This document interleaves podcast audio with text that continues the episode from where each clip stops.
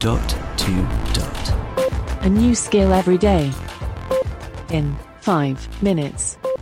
Hey guys, today we are going to look at one called Poop Detective, which can help analyze whether you have anything to worry about after having had a bowel movement, a poop. Um, it's had over 2,500 reviews and it's got four out of five stars. So um, a lot of people like it. Alexa, open Poop Detective. Oh. You just pooped. That's great. I want to hear all about it.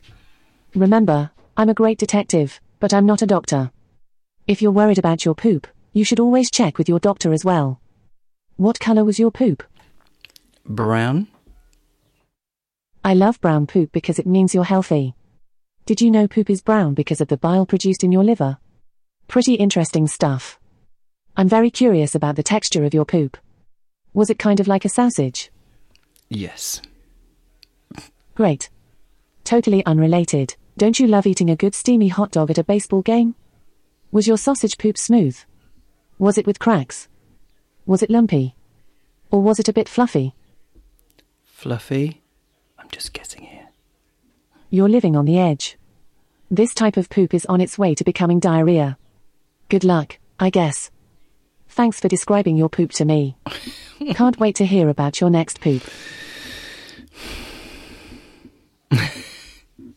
I did it earlier and I said no to sausage, and then it gave us me lots of other consistencies, and I said soft and sticky or something like that.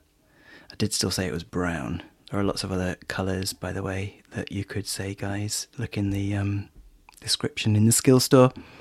Um, and it said something about pancreatitis or something. But anyway, there you go. It will detect the health of your poop. This is Robin signing off, and we will speak again tomorrow. Feedback, comments, demos. The dot to dot podcast at gmail.com. briefcast.fm